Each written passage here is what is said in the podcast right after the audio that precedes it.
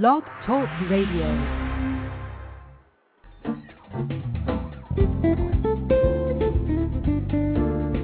Welcome to Blurb, where the back of a book meets a discerning look.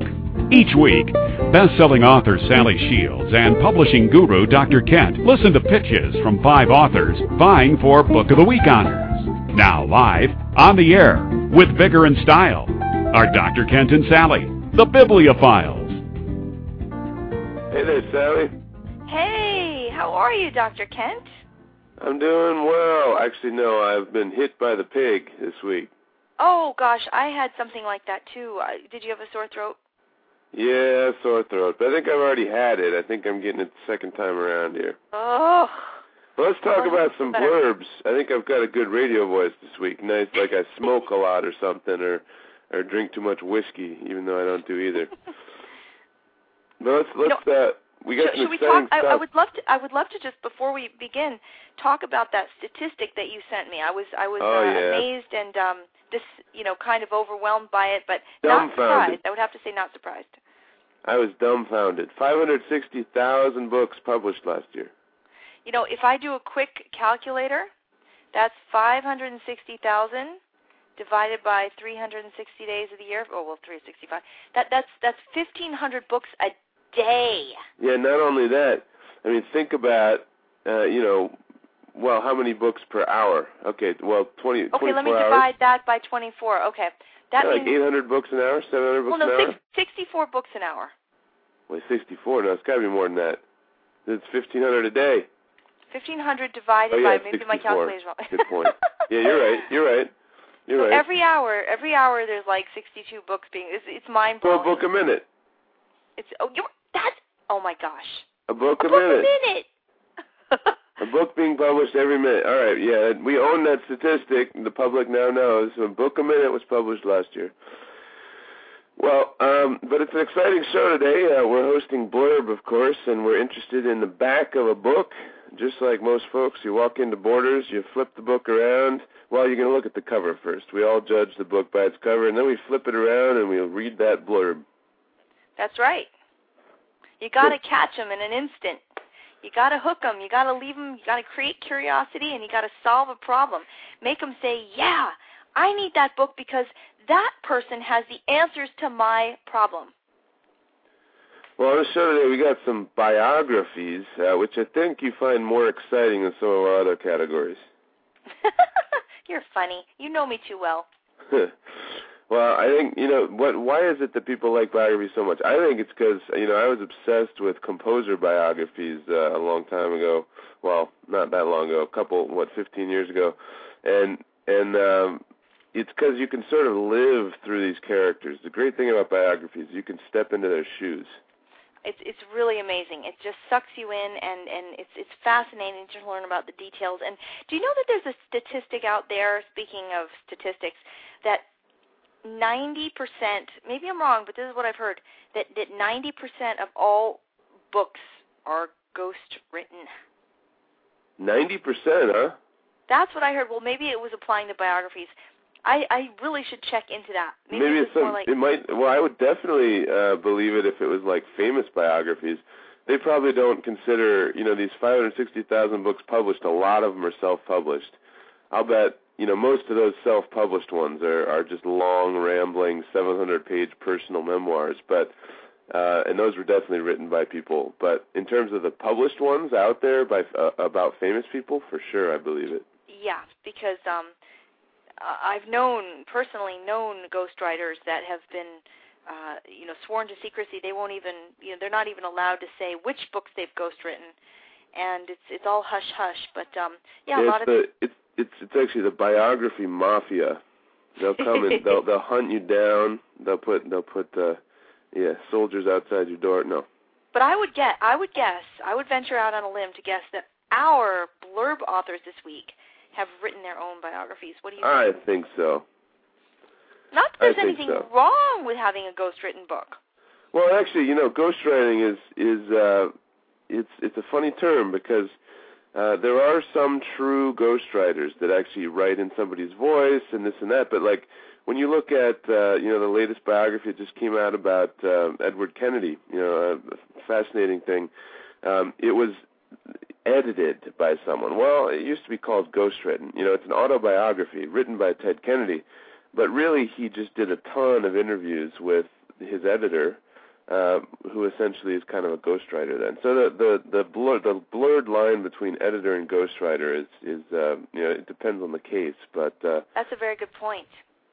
Yeah, I, I yeah, and which is good because then the editor can get some real credibility and credit rather than just having to completely be anonymous and not have any kind of you know glory for having done, it. That's done true. you that can work. say that you worked on the book, right? Well, and, yeah, and most and most uh, well-published books uh, have great editors behind them. So, but let's let's get to our blurbs. Uh, today's a bio, biography show, and we got five new blurbs, and then uh, Sally inter- interviews. Uh, Judith and Jim, the winners from last week. Tell us about them for a minute.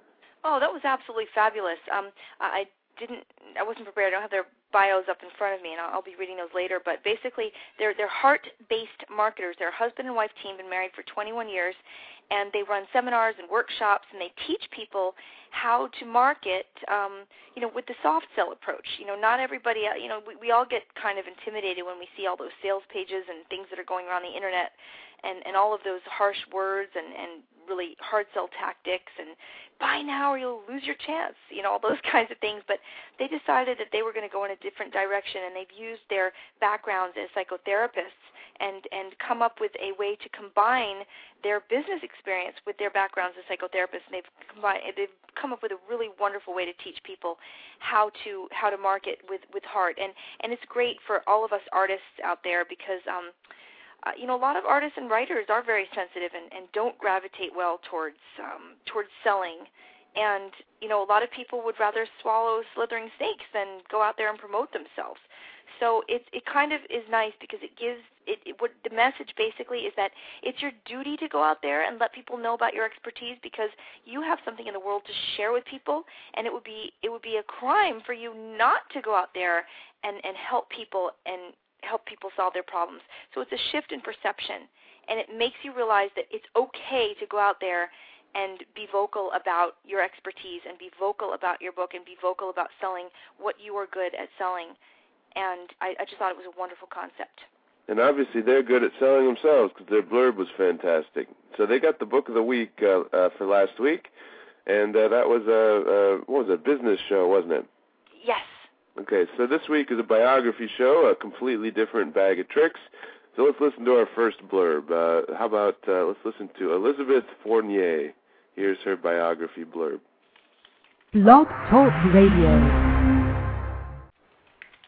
All Men Are Cremated Equal, My 77 Blind Dates by mortician turned author Elizabeth Fournier is a laugh out loud memoir that captures the experience of being single, female, and fast approaching 40 still longing to find the one. Freshly on the rebound, Fournier makes a list of the 10 qualities she is looking for in a man and forwards that list to her vast social network.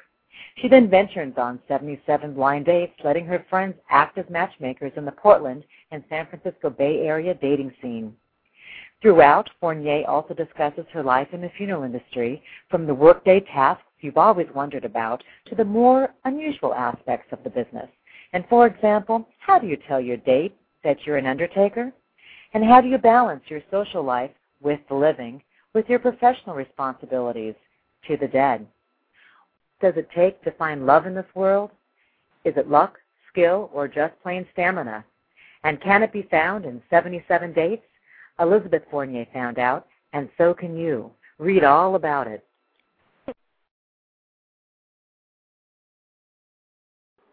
Well, I guess that was it. It was, it was short. You know, it, it created curiosity, and that's what I liked about it. It it it lacked a lot of the things that we do talk about on Blurb, and I'll let you go into that for a moment. Go ahead. Well, sure. You you let me be the negative guy. okay, all right. no, I'll well, no, no, I'll I'm- tell about you. I just didn't No, but to the but the first thing the first thing I saw really um you know you know I'm always rubbed the wrong way by third person if you're speaking your own blurb. Yeah, we talked about that. Yeah, for me it sounds it seems like um you know it's you're reading copy. It's not horrible. I mean, she did it in a good way. Now she had me with her um you know the blind dates. I've actually uh I wasn't completely surprised. So I don't I don't have a uh, the kind of reaction I should have. A great concept for a book. She was she was on my Sound Authors show, so I wasn't completely surprised by uh, her concept. But it's a fantastic concept. Um, yeah, why don't you go ahead? Well, okay. Well, I mean, I would have loved to hear the title of her book again. I mean, it, it went by so fast. I I didn't even quite remember the title of her book. I don't know where we can buy the book. What about the website? Is there a website where we can find this book? Um, I, the, the thing I loved about it was it was very cute. You know, she went on 77 blind dates, and the way that she ended the blur was was it luck, skill, or just plain stamina? You know, did she find love in 77 dates? And it's almost like we don't know. We'd have to read the book to find out. And it left us with a sense of curiosity, which is one of the uh, techniques that you really need to do when you're dealing with the media. You want to leave them with curiosity. You want to create curiosity and, and leave them wanting more. So I, I really like that aspect of the blurb. But a well, few the, more, uh, yeah. the ahead. book the book is called uh, "All Men Are Cremated Equal." Oh. And I think I mean if she had said it a few more times, you know, it would be even better. It would stick in your head forever. Oh yes, because that's so funny. yeah. That's so funny. That's right. And then she kind of has to deal with the fact that she's an undertaker, and that's really funny. Yeah. How often do you hear, you know, a, a comedy story from an undertaker? Exactly. And and were you a? I I don't want you to reveal this, but did you find out on your Sound Author shows whether or not she did find love in 77 Blind Dates? Um, I can't tell you that. You have to go. Um, you have to go check out that interview. Oh, I know. I, well, I'm not gonna. I just want to know if you did find out or not. I didn't want you to tell me the answer. I did find out. Yeah. Oh, well, and it's, very. and, you know, I mean, honestly, it's a fantastic book, and you know, if if I was judging on books, it's it's great. It's hysterical. What a concept. Um, but on the blurb itself, you know, I, I think the I think that the power of the title, the power of that subtitle, um, it could have been a better blurb. Yeah. Okay. Well, it could be worked on for sure. Um, indeed. So I did, listen- I did like the concept as well, and I like I like the fact that she left us with uh with the with the curious. Um, she she left creating curiosity, which was was very very good. Nice. All right, let's listen to uh, our next guy. He's uh, John Paul Haynes, and he's got another biography uh, uh, blurb here. Here we go.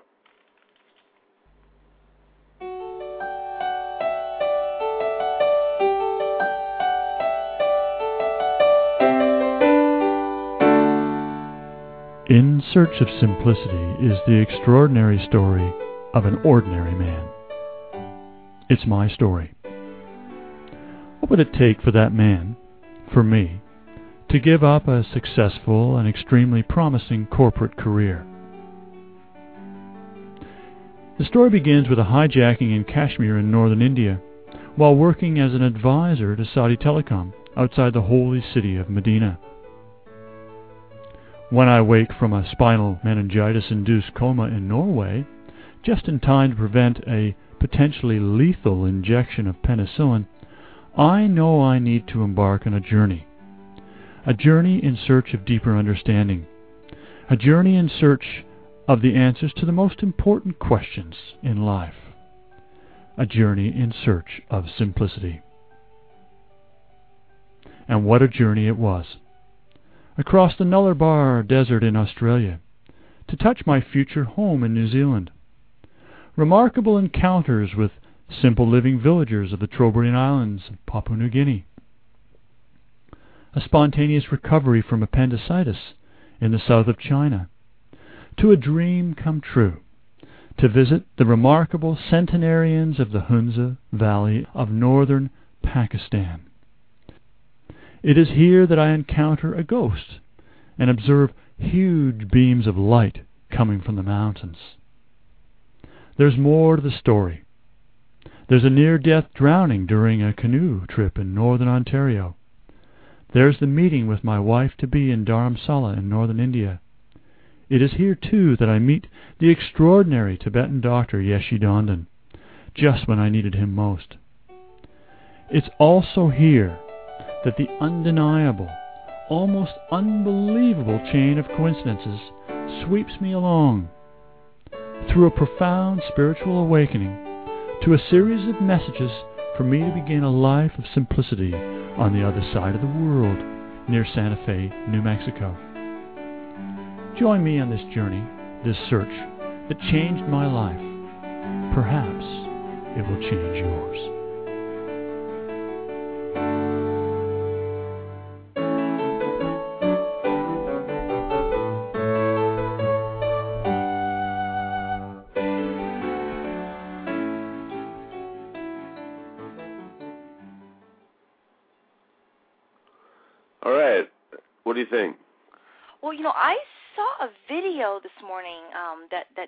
Paul sent, and he he's really interesting guy, really really interesting guy. So I, you know, I was listening to the blurb, sort of having had an introduction to him, um, and I find him absolutely fascinating. and this blurb was a mixture of almost like too many amazing things. It was like crazy. It was like spinal meningitis and coma in Norway and lethal injections of penicillin and journeys in Australia, New Zealand, and the Trobriand Islands and getting appendicitis in China and the Hunza Valleys in Pakistan and ghosts and beams of light from the mountains and a near-death drowning in Ontario and back to India and a Tibetan doctor and all this ending up in Santa Fe, New Mexico. I mean, it was like wild. It was like almost like a fantasy movie like coming at you. So I Right, thought and- it was crazy. Well, and there's so, I mean, in some of that, you know, um, you know, multicoloredness of the adventure, I think, you know, the difficult thing with biographies, again, there's a book published every minute. Um, in the last year, there was a book published every minute. Um, to stand out from the crowd, I think the biography has to really have a red thread. What? Why are you telling your story? I mean, I guess that's more of a memoir, but why? You know, are you some famous figure that's telling a biography? Okay, fine, it's the biography of blank. You know, but uh, why should you tell your biography? And he he definitely had a lot of that in there, but that's the problem. It was a lot about why he's telling the biography. I think the great thing about Elizabeth Fournier's uh, uh, uh, blurb earlier was that it was very simple. You know, all men are cremated equals 77 blind dates. Very simple concept. Even a biography can have a simple concept. That's the that's the tricky thing when writing one. You know, um, and describing it. Honestly, it's more about describing it than writing it for this show. Now I kind of got it like right from from the, the very beginning when he first said his story was basically and I like how I like how he posed a question. This is always a really really really enticing way to start a blurb, but he started with a question which is what would it take for this man to give up a successful and promising corporate career? And all of a sudden, you know, and the, the blurb ends with how he uh, a search that has changed his life. So obviously, it was about somebody's search for a more deeper inner life and a more meaningful life. So I like that, it. but but maybe it was too many details then. Yeah, possibly, We're we're always fishing for more details, but maybe in this case it was too many. possibly. Yeah, It, it because was it was interesting. Yeah, but, um, because you're you're right. I mean, if he had focused on, if he'd have said, uh, maybe re- even repeated a couple of times that, you know, this is the all, this is what um, has changed in his life. Because I I almost forgot about um, that he got out of corporate life. Um, because there were so many adventures that he listed, uh, or whatever, um, I, I, I for, almost forgot about uh, the fact that the real point of the book, which is that he got out of the rat race for this. Yeah. Now the thing is that that was great about the book. I have to admit is that there were so many things that left me curious. I mean, right after he talked about that first question, he talked about the hijacking in Medina, India, and there's so many different stories that he alluded to that were just so unbelievable, like the near-death drowning, and I mean all all these things that left me on the on the edge of my seat. So. I have to say that he did create a curiosity for me that was um, that was definitely undeniable. So I, I liked that aspect of it a lot. Cool. Yeah, I definitely agree with that. So an, an admirable blurb uh, and very exciting, uh, to say the least. So let's listen to another one. Uh, um, who do we have here? Kim Michele Richardson. Uh, she's got another biography blurb. Uh, let's listen to her and talk about it. Blog Talk Radio. Hello, my name is Kim Michele Richardson, and I am the author of The Unbreakable Child, a story about forgiving the unforgivable. The Unbreakable Child is my memoir about growing up during the 1960s in a rural Roman Catholic orphanage in Kentucky, which was run by nuns and a priest. Tactfully hidden from polite society and prying eyes, decades of chilling horrors prevailed. The Unbreakable Child in interweaves present day with past, where other children and myself suffered brutal childhood abuses. These abuses finally came to light in 2004 through a nationally recognized lawsuit initiated by attorney William F. McMurry. This man of courage stepped forward in the cause of justice, and me and 44 former orphans, including my sisters, were the first in United States history to receive monetary settlement from a Roman Catholic order of nuns arising out of decades of institutional abuse. The Unbreakable Child mirrors the explosive story that recently shocked Europe the release of Ireland's commissioned report of brutal abuses in church run orphanages, schools. It also bookends this tragedy on the other side of the world with the Unbreakable Child. It is a gripping account, not just of horrific betrayal, but also of heroic recovery, and so that history never ever repeats itself.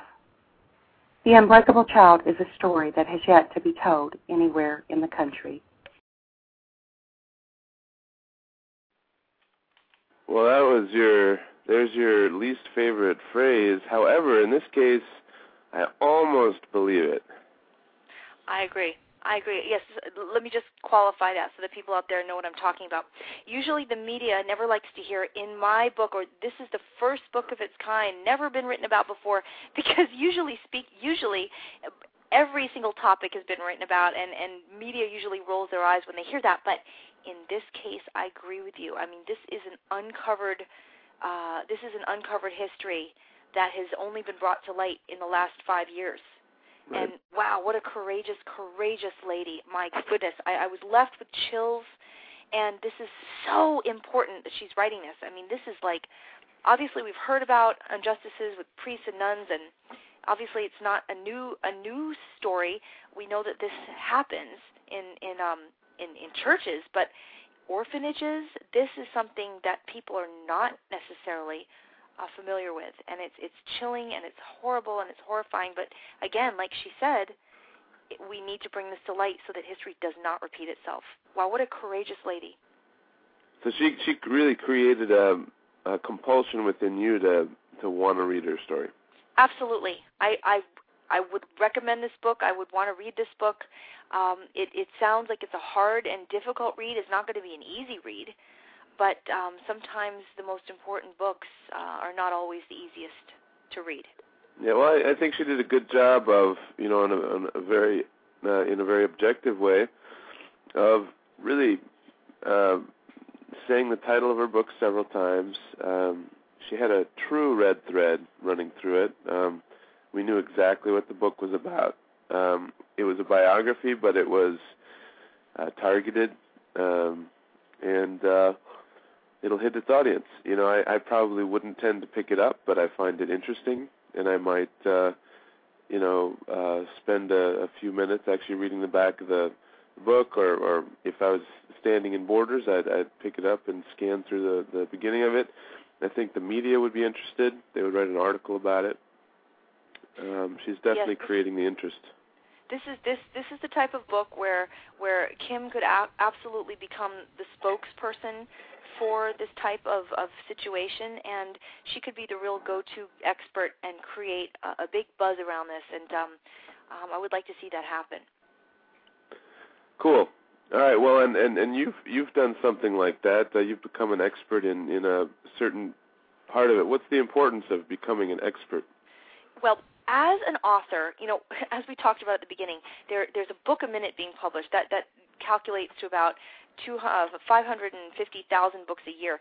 So, what is an author to do in order to make a difference in the world, or stand out, or become a become somebody that can actually make a living uh, with their book? And one of the ways that you can do that is to actually become an expert and use your book as a calling card to then become um, a go-to person from the media and create uh, you know, so that you can become a source for the media, and your book is used as a calling card, and then you can sort of transition to speaking engagements and going out and doing workshops or telesem- te- seminars or uh, conferences and things of that nature, and basically expand yourself and use your book to teach others, and and maybe even transition into coaching and and possibly counseling for Kim. And so the, the book, you know, to become an expert, once you've written a book, you become an expert in essence. Because once you've written the book, you are an expert. And that's what I want people who have written a book to really get into their heads. You are an expert. And you say, what do you mean I'm an expert? Yes, you're an expert because you wrote the book, and you're an expert because you say you're an expert. So you just have to really get comfortable with the concept that you are an expert. And once you sort of embrace that, you can really go go out there and really get a lot of great publicity, free publicity from a lot of national sources, and um, that's one of the things, one of the joys that I've had after learning this is teaching other authors how to do this. And it's just a matter of perception switch. It's like don't be shy, even if you're a first-time author, you can you can make that switch in your mind and tell yourself, yes, I am an expert. I wrote this book, and I am an expert. And once you do that, getting free publicity becomes a lot easier. Well, you know, we're we're experts on blurbs. I got to say, you know, we've uh, created this fun little niche here on Blog Talk Radio, and I love that word blurb. I at first I was a little bit, uh, excuse me, hesitant about it, but for some reason I've grown into it. I think blurb is a very mature and exciting uh, word. What, what what does it mean to you? Well, you know, it's interesting because as as people who have might have been tuning into the show previously know that um I, I was an expert on elevator pitches. Okay, that's that's basically the the abbreviated blurb, the five to ten to fifteen second speech that if you were to meet Oprah or uh, Dr. Phil or uh, Steven Spielberg in an elevator and you had 15 seconds to tell them who you are and what you are all about, that's what I'm an expert in. So to all of a sudden have these three minute blurbs, I was kind of overwhelmed. I was like, oh my god, this is like the PhD uh, thesis of, of elevator speeches. So I didn't really know what to what to make of it. Like, how are people going to talk about their book for three minutes? This is ridiculous. But um, I've been learning a lot on this show, and it's interesting because there's a fine line between rambling on too much and uh, you know being too brief. So it's really, I think, the perfect balance to to be able to uh, cap capitalize on finding out what the essence of your book is and being able to condense it down into into a nice three minute pitch. So let's listen to Norma Pimenta. She's our next blurb today on the Biography Blurb Show. Here we go. Blog Talk Radio. Hi, my name is Norma Pimenta, and I'm the author of a memoir called Smiling Eyes, A Cheerleading Coach's Personal Victory. After so many years of being encouraged by my doctors to write about a horrific and bizarre accident at a local tractor pulling show that I was involved in, I one day decided to do something about it. However, with so many great stories to tell about my years of coaching cheerleaders, I decided I would rather write about them. So I did. In that journey of coaching, however, is the year of the accident, the year of recovery, and I'll tell you how I returned to coaching while healing my injured body. It took a lot of desire and a dedicated husband to help in moving forward in taking my team to the international level of competition. After a few more years at the junior level of coaching, I earned my way into a cheerleading coach's position at the local high school for an experience of a lifetime. I will take you through the six year journey from hometown competition up to the national level.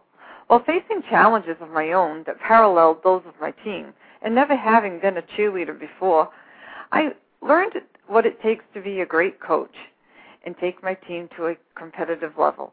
Not only will you read about how hard we work to achieve our goals, and we'll also read about some of the bizarre challenges the team faced. Have you ever heard about arriving at an airport and finding out your tickets were no good? we have. Have you ever been so excited about coming in third place that in all your excitement you never heard who came in second or first? We have. And did you ever arrive at competition and find out one of the members of your team won't be there due to sickness? We did. You, the reader, will find yourself rooting for the team and the coach as one episode after another is challenged and brought to new heights. After six years at the high school, I gave up my coaching position to tend to family needs. One year later, and unsure of my decision to retire from coaching, I returned for one more triumphant year. The following year, my own daughters follow in their mother's footsteps and coach a young team of their own. The reader will now follow the six year journey of cheerleading memoirs created by this team. And as the team grows, so do the coaches who become wives and mothers. The final year will bring the story full circle when the end of a second generation of cheerleading coaches puts a hold on their coaching careers to have babies of their own in the final days of a grandmother who was an inspiration to all. Although the story is filled with tales and struggle and triumph for cheerleading teams involved, it is also filled with tales about a family of strong and determined women and will hopefully encourage the reader to move forward even when you think you can't.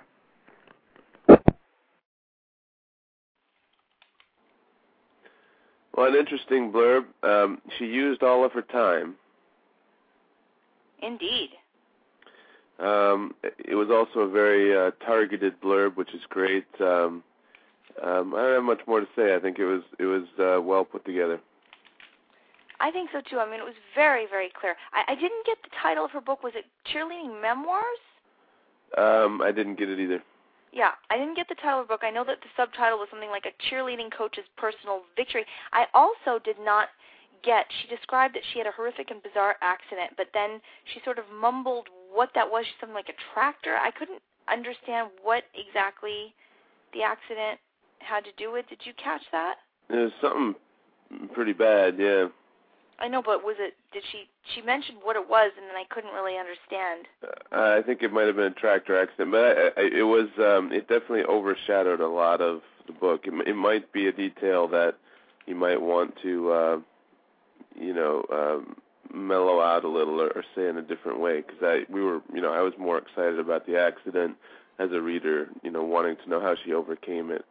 Right, exactly. Well, she did say that she spent a year recovering and and how she returned to coaching. Maybe maybe there was a whole chapter uh, uh, dedicated to that. But um, I, I felt that it was it was clear, and you know we had we had distilled our criteria down into four categories when we first decided. Well, how are we going to judge these blurbs? You know, we have to be fair and um we came up with it was kind of funny because I had emailed Kent like you know pages and pages of criteria and he emailed me back. He said I'm a man of brevity. How's bling clarity information and delivery?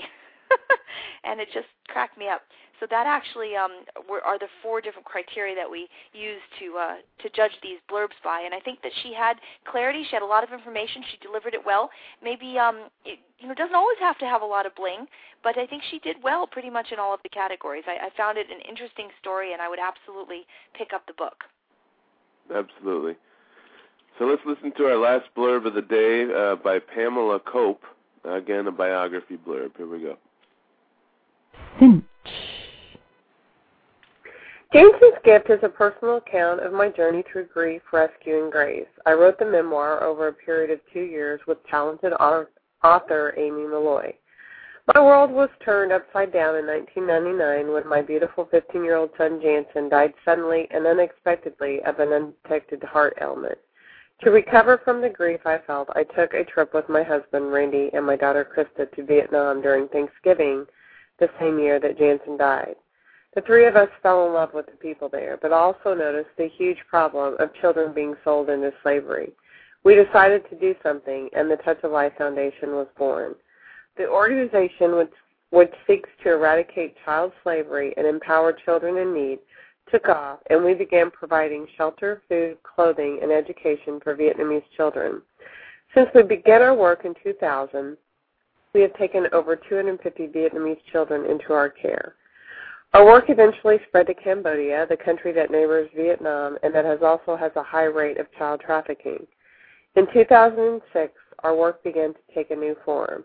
After reading a New York Times article about Mark Kwadwo, a six-year-old slave on Lake Volta in northern Ghana, Touch A Life began working in Africa to end child trafficking. With the help of Ghanaian volunteer George Achibra, we began rescuing children off of the lake where they were sold by their parents to fishermen for as little as $20. We initially sent the children to a Ghanaian orphanage to receive the care and education they needed. As our program expanded, we began building our own homes and schools for the children. In two and a half years, Touch Life has rescued over 50 children from Lake Volta's dangerous waters. I had no background in nonprofit work. I had never studied human trafficking. And for goodness sake, I hardly even knew where Vietnam or Ghana were on a map. So Jantsen's gift isn't a story of having it all together, of having the right background, of needing a particular education or career path to change the world. Instead, Jantsen's gift is a story of empowerment. It is a story of taking chances, of trying new things, of surrendering pride, and of moving forward. It is, it is a story of turning grief into life.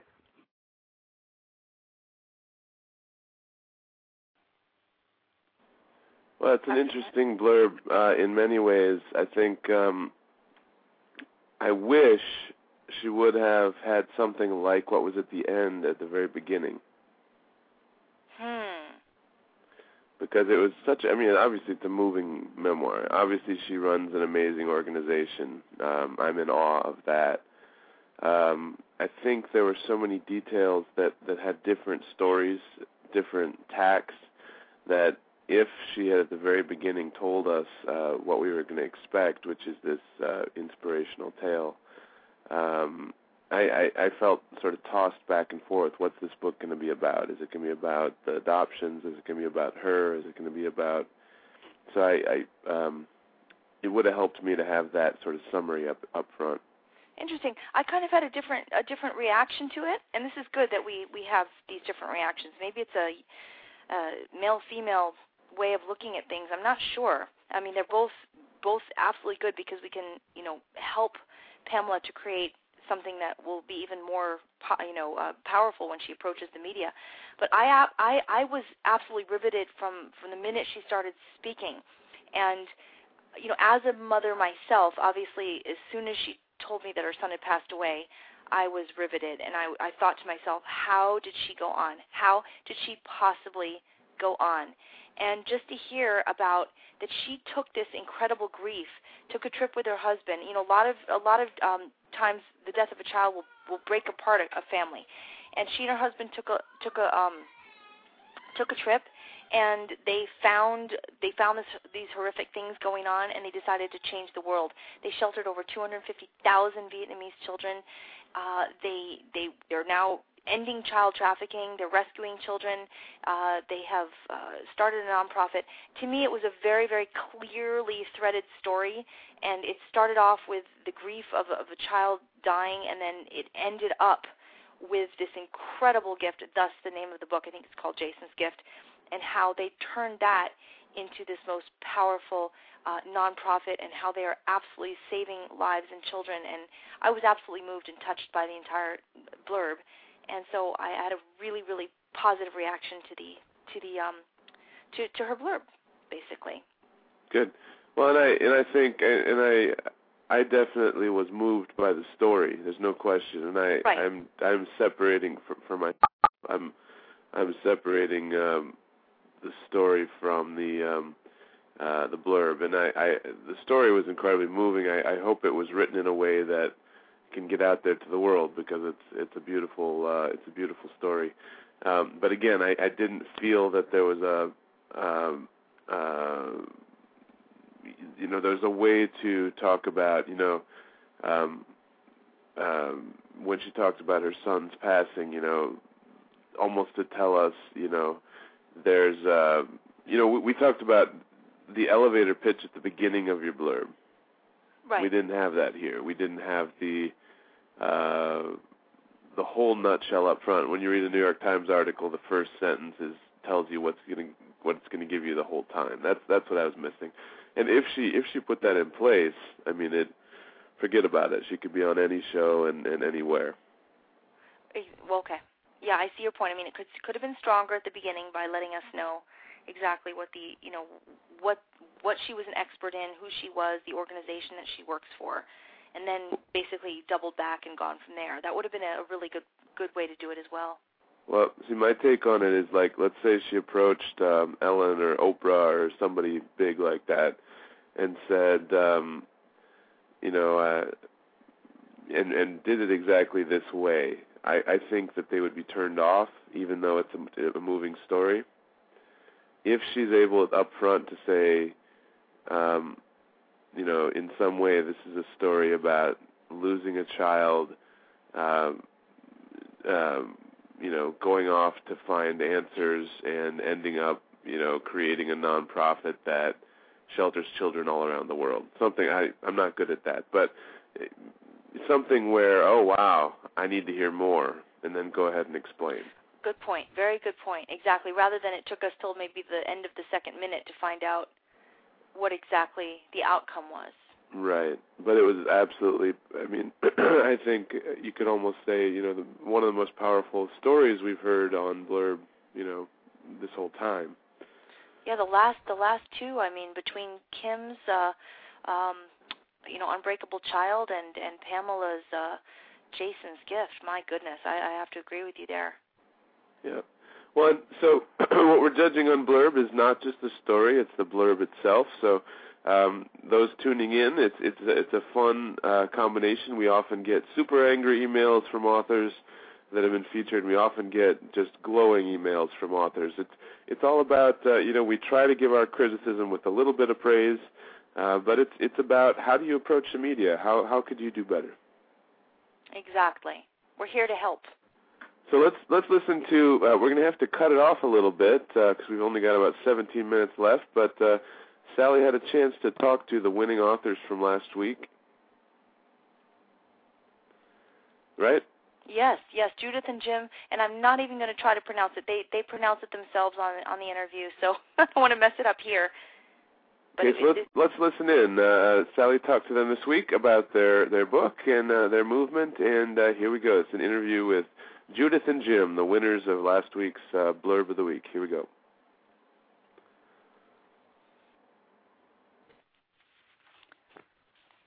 Judith and Jim, are you there? We yes, are. we are. Oh, this is great. Well, first of all, I want to congratulate you both for becoming our blurb winners. This was our 19th week, and wow, we were absolutely blown away by your blurb. And obviously, you both have extensive backgrounds in marketing, and we could tell that right away. And Dr. Kent was uh, duly impressed. He thought it was the best blurb that we've heard to date. And so we were absolutely thrilled to uh, to have you on. And this is a pre-recorded interview, uh, just so folks out there who are listening to this now. And um, I just want to get right into it and start asking you guys questions because this book of yours is really, really going to help a lot of people. And um, first of all, I'd just like to just to read a little bit about your your bio, your intro. Judith Sherven, PhD, and Jim, please explain to me how you pronounce that. It's Judith Sherven and Jim Sniechowski. Beautiful. Thank you. PhDs, both PhDs, are best-selling husband and wife psychology team and the leading voice for soft sell, soft sell heart-based marketing. Their produce, their, their produce, is that right? They oh sorry, uh, this is very early in the morning for me. I, um, but not as early as for you. They produce the only internet marketing conference for the soft sell community, Bridging Heart and Marketing. And their Soft Sell Marketers Association is an international hub for the soft sell training and support. Their latest book is The Heart of Marketing Love Your Customers and They Will Love You Back, Morgan James Publishing, May of 2009. As guest experts, they've been on over 1,500 television and radio shows, including Oprah, The View, 48 Hours, CNN, and Canada AM. Judith and Jim are committed to bringing consciousness and conscience, caring and connection into the heartbeat of commerce around the world. And with that, Judith and Jim, we welcome you to the show. Thank, Thank you, you Sally. so I really appreciate you getting up this early because you guys are based on the West Coast, and and since um, I explained that I have to pick up my son at 11:30, this was very kind of you to come out this early. Our pleasure. And, we we are delighted to be with you, and we're delighted to have submitted the best blurb you have ever had. Well, this is fascinating because you have combined marketing and and um, heart into one. And I'm going. To, the first question that I'm going to ask you is that I understand the two of you came to write this book, The Heart of Marketing, after traveling a very circuitous path. Please tell me what happened. Well, briefly, Sally, we came from being psychotherapists and best-selling authors of four relationship books into online marketing just four years ago in 2005, and we had no marketing experience, no sales experience, no internet computer technology expertise at all, and we were in our early 60s. And we were faced with having to learn all these new skills, but what stood out to us was that the marketing voice, online and offline too, was very harsh, very much hard line, bo- bottom line, profit driven, uh, combat oriented language, explosive profits, beat out your competition. We came across sales pages that would end with things like, You're really stupid if you don't get this offer.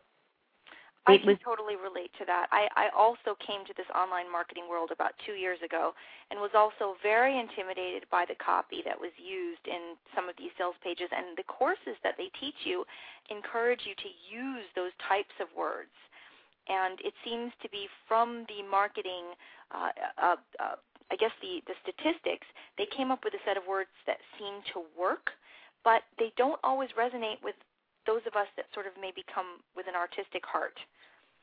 Oh, exactly.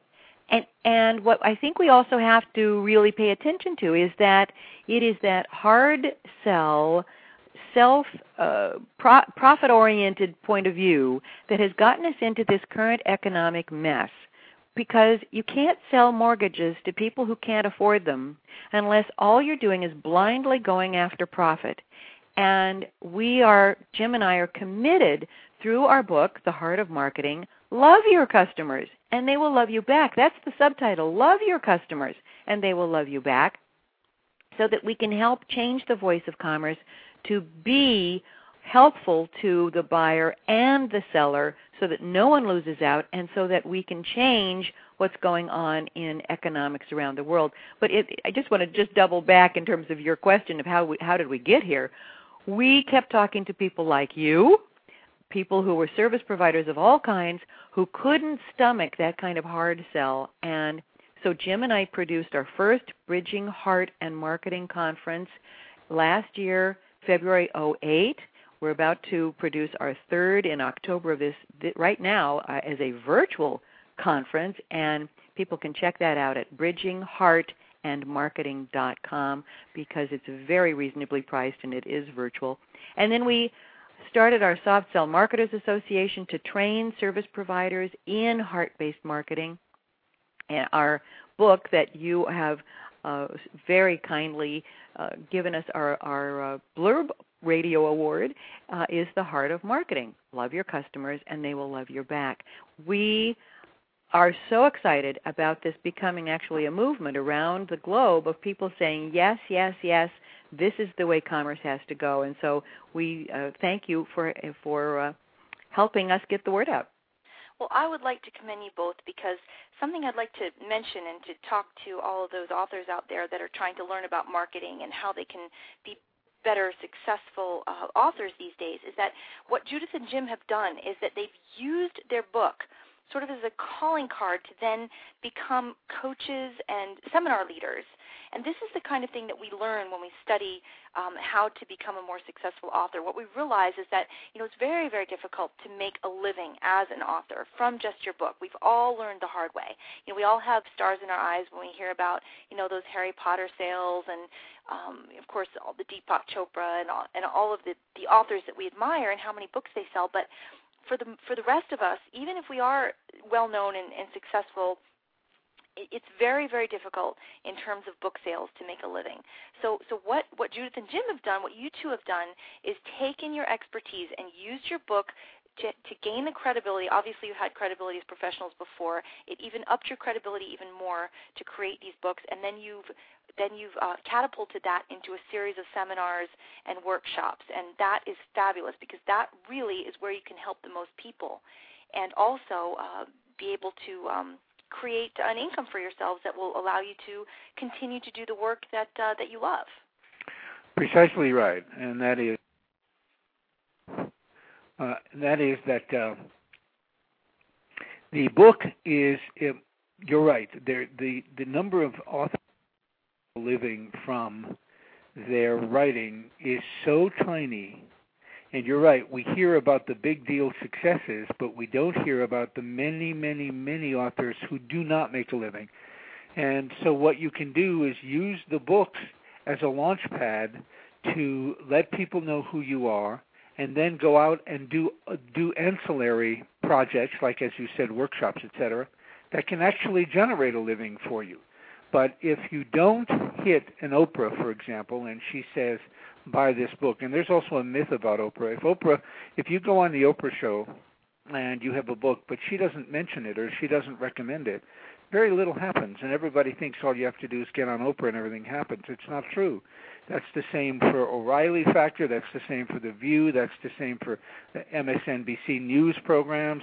It's if the book is not mentioned and, and praised directly, very little happens. And so, to be able to use the book as a calling card for much, much the much else that you do is really critical, and authors really, really need to understand that. That's true. And just my personal curiosity, could I please ask you about your experience since it says in your bio that you were on Oprah? Yes, I was on Oprah, uh, not Judith. I was on Oprah alone. And I will say to you that Oprah is is really the best. She she she deserves what people give her in terms of acclaim, and she is there. She's present, but you you understand when you get to a show like that, uh, you don't see the host until the show starts because she's off alone. Can you imagine if if she allowed herself to be uh, available to the guest, everybody would want things from her, autograph or whatever. So you don't see her. And Oprah has an incredible capacity to manage an audience. She really knows how to run the show for the audience's sake, and that's of course what makes her so powerful. And she's really a fine woman. When she speaks to you, she looks you right in the eye and she she she it's not that she gives you the impression that she's actually listening a lot of hosts don't she actually is listening so it's not an impression it's a fact so it was a pleasure to be with oprah oh that's just wonderful and at the time had went had you written this book? No no no this was long okay. before we wrote this book. And uh, and i was there in support of someone else's book. And uh it's a long story but no it was well before this book. Okay. Yeah, that's that's amazing because people do have a preconceived notion, and that was right on the money. That even if you get on Oprah, and I've even heard stories about people that have gotten on Oprah and the book was mentioned, and it still didn't go anywhere. So uh-huh, it's uh-huh. when people think about, you know, okay, I just need to get on Oprah. That's a misconception. There are oh, it's a it's a tremendous misconception. Exactly, and and and and book promotion isn't uh, you know different than anything else. It's a matter of getting the word out to as many people as possible who who you know find it important. For instance, we're delighted that you are giving exposure to our book, The Heart of Marketing, to authors because most authors don't have a background in marketing. And yet, once you have a book in hand, what do you have to do next? You have to market it. But certainly Jim and I had to learn that the hard way. We didn't know that at all. So uh, we we have, have now learned it, and we want to pass that on to authors. And and our book is a wonderful book for authors because it is supportive of them marketing from their heart rather than any kind of hammering way of going about it. Oh, that's just fantastic. And just something, uh, my own curiosity, once again, I'd love to know a little bit more, and this would, I think, help our listeners as well. When we talk about, you know, doing a seminar or doing a workshop, you know, that all sounds very, uh, you know, okay, great, do a seminar, but there is a lot involved in putting together a workshop or a seminar. Can you talk a little bit about the process of that? Well, you have to, first of all, you have to have a seminar that's worth attending. So, on the assumption that that's the case, because if we go off into how to put put together a seminar that's worth attending, we'll start talking about seminar construction, and that's not your question. Right. So we assume that your seminar is worth attending. So that's where you start. Now you have to put together the venue. So there is there is the hotel or the space that you're going to invite people to, and then what do you provide them inside the space physically? What kind of ambiance, what kind of environment are you providing them? Will you providing them will you provide them with food or will you provide them with coffee? There are all kinds of details. And then when you're doing the seminar, or do you want it audio do you want it audio recorded? Do you want it video recorded? That all has to be taken into consideration. And then that's all something that any anyone can do with a little effort and focus. The hard part is getting people to come to the seminar. Right. That's and also, in terms of the seminar length, is it a three-hour seminar or is it a two-day that's seminar? all depends. I mean, that can it can be as short as an hour, and it could be as long as a week. I mean, that all depends on what you're offering and your ability to get people to come. Exactly. You know, the and movie that's, Field- that's the trick. The the movie The Field of Dreams. Uh, the the line from The Field of Dreams was, "If you build it, they will come." That is completely misleading in Yes, terms I of the agree real with you. World. If so you how build did it, you two get people to come to your seminars? Well, when when we uh, did our first Bridging Heart and Marketing conference, uh, because that's really the the conference that uh, was the largest event we've put on. We have our own online list of people that are, are you know in our list community, and certainly a goodly number of people came from our online list. So of course you're going speaking to anybody who's listening, you're going to start with the people who are already following you and interested in what you're doing. Then we had speakers speak for our conference uh, on their specialties. So that's one of the ways that you can help bring people into your event is have other people present along with you and uh, make one of the requirements that they promote the event to their online list people and their Right. community for a, a percentage. You want to give them an affiliate commission for the people that they book from their list. And then you want to do the same thing with your colleagues who are in related fields who would be happy to promote uh, your event to them. Those are Yes. those are are you know ways to do it. Also speaking at other people's events if you can get booked at other people's events people who are already at live events are the kind of people who want to go to more live events. They like it. They enjoy it. They gain uh, a lot of benefit from it. And so when you can promote to those people your upcoming event that is one of the ways that we got a lot of people uh, who came to our, our conference, and uh, also radio interviews, press releases. You want to reach out as far as you can to all of the connections you have to get the word out about your event and about the benefits of coming to your event. And Now, had you two thought about any kind of uh, corporate sponsorships? These are all sorts of things that you know authors who are just getting into this business. I would like people to know that those kinds of things are available. You know, affiliate marketing, all these buzzwords that people might not be familiar with. That's getting peop- other people to promote to their lists for a percentage of your workshop or your your product, as well as trying to perhaps get a corporation to sponsor your event. Uh, perhaps they will give you money in exchange for um, you you know having your name on a, on a having their name on a lanyard or any kind of thing that you can think of. Maybe they'll uh, contribute some kind of um, uh, keychain holder giveaway or something just to promote their their particular company. So there's also that kind of support that that authors can think about when they are putting together a seminar or a conference or workshop. Did you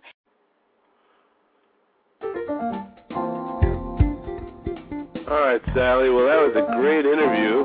We got about 20 seconds left on the show, and people can find out more about Judith and Jim that won the contest this week uh, at theheartofmarketing.com. Indeed. And and you know maybe for those listening, can they download the entire interview, or will that also be will that be available? Um, I we can make it available somewhere, possibly. Um, if anyone's interested, please just contact us, and we can get you the the rest of the interview. exactly. Well, have a great week, Sally, and we'll talk to you very soon. Sounds great, Dr. Kent. Talk to you later. And everybody Bye. write great blurbs for us. Bye.